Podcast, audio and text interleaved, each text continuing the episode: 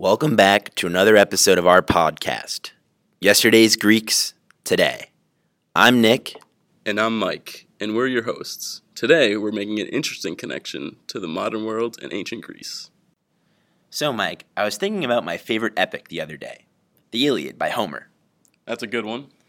And I was thinking about a connection we can make with Achilles and how he represents this Greek hero in the story. You mean kind of like our modern day superheroes? Precisely. Do you remember book 21 of the Iliad at all? Of course, it has one of my favorite scenes where Achilles literally fights a river. Who could forget? But for those listeners who might have forgotten, do you mind giving them a little insight on what happened in that book? Not a problem at all. So here's the story Achilles' best friend Patroclus was just killed on the battlefield, and this inspires Achilles to finally join the fray and join the war. As Achilles gets on the battlefield, he starts entering a rage, a rampage, where he cuts down any Trojan warrior that stands in his way and throws their bodies in the river Xanthus. Wow, that's brutal. I don't know about you, but if I was a river, I would not like having all these bodies dumped inside of me. You're right, Nick. Xanthus even tries to plead with Achilles. On line 240 of Book 21, he says, Stop, Achilles, greater than any man on earth, greater in outrage too. He goes on to say, I'm choked with corpses, and still you slaughter more. You blot out more. Leave me alone. Have done, Captain of Armies. I am filled with horror. Great passage, Mike. And I think it's really important for our listeners to understand how this kind of fits in with our narrative portrayed with Achilles. By him conquering all these Trojans and throwing them into the river, he's displaying that he has this control and conquering not only over the Trojans, but also over nature. You're right, Nick. And it's also important to note that Achilles' control over nature is depicted in this way because Achilles is in the midst of war his rage is building and enabling him to overcome and conquer any obstacle and enemy that gets in his way, which is why we see this destructive and conquering interaction with nature. So you're probably wondering how the Greek hero Achilles, conquering all these Trojans, fighting a river, has any connection to our modern day world. Well, if you think about Achilles as the ancient Greek hero who has this destructive control over nature, and compare that to today's heroes, you see that our heroes today still have a relationship with nature, it's just reversed in that they're now trying to preserve it. Exactly. The people of today aren't like Achilles in the sense that they're not going to be constantly at war, in battle with the Trojans, in this chaotic state which is why our heroes today have a more positive relationship with nature in that they are trying to preserve and protect the natural world. I completely agree with you, Mike. Today you see it everywhere going green, recycling, all these modern practices of preserving and protecting nature and the natural world. And it's no longer Greek heroes like Achilles. Now, everyone from school children to big corporations can do their part to make our environment a cleaner, safer, and healthier place for future generations. But, Nick, do you really think these school children and big corporations are modern day superheroes? I do think some of these corporations are modern day superheroes. Have you heard of the LEED certification program at all? In fact, I have. LEED certification stands for Leadership in Energy and Environmental Design. And what this is, is a global rating system for commercial buildings, which shows how environmentally active and environmentally friendly they are. You're right, Mike. And the LEED certification program ranks these corporations on a point system, all the way from certified to silver, then gold. And for those corporations that go above and beyond, they're ranked platinum. So it seems like these LEED certified corporations are setting themselves apart from and above anyone who's not doing as much to save the planet.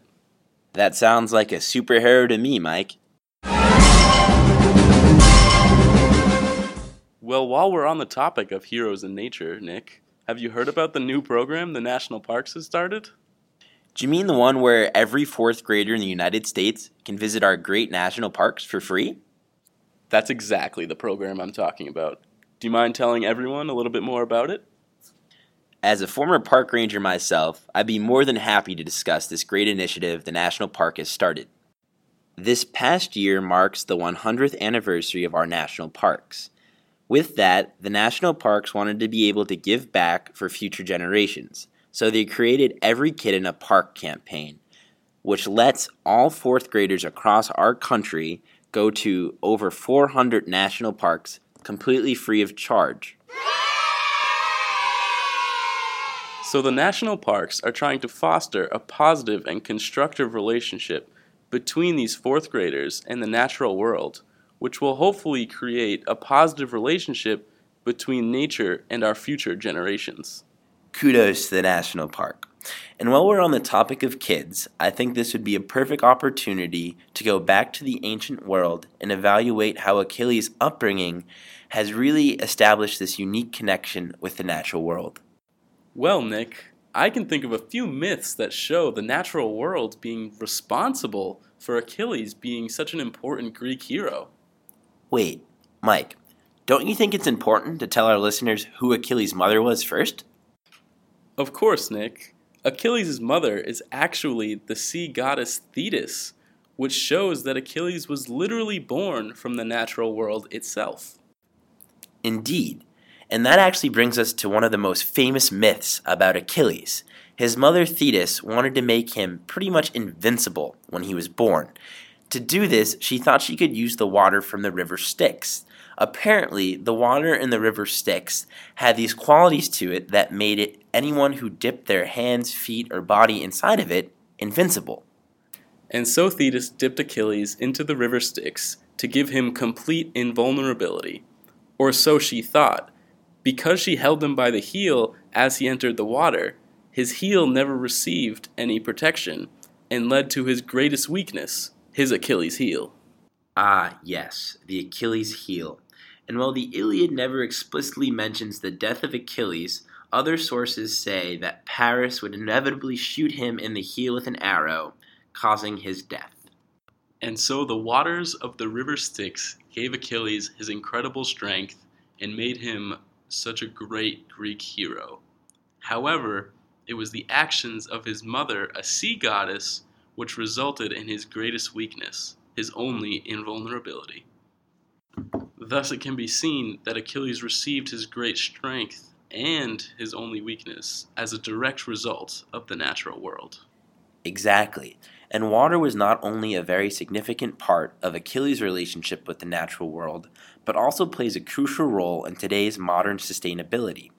In fact, one of the hottest topics right now of debate are the use of plastic water bottles. Now, when we're talking about plastic water bottles, it's well known that plastic bottles lead to more waste than using the alternative, reusable water bottles. However, what may not be as well known is the immense energy costs that go into producing all of these water bottles to meet the demand. For example, initiative known as Ban the Bottle has set out to try to reduce the amount of plastic used for these water bottles. In fact, over 17 million barrels of oil are consumed annually to meet America's demand for bottled water.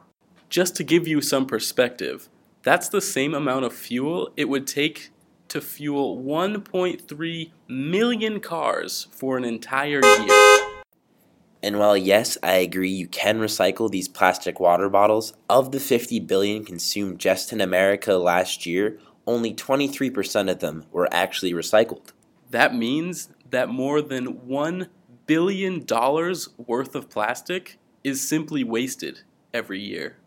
So the Ban the Bottle initiative not only looks to conserve the natural world and reduce plastic, but also looks to save you some money. I consider that a win win situation. So, Nick, we've talked about three great programs now LEED certification, the national parks, and Ban the Bottle, all of which aim to preserve the natural world. Are you still arguing that they're all superheroes?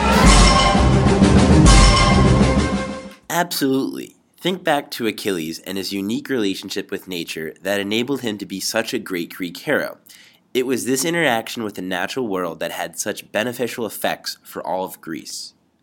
So you're creating a parallel with the programs and companies we've talked about today, in that by having a unique relationship with nature, they're trying to have a beneficial effect for all of us? Yes, and in that way, like Achilles, they are superheroes. That's all we have for today's episode. I'm Mike. And I'm Nick, and thank you for listening to another episode of Yesterday's Greeks Today.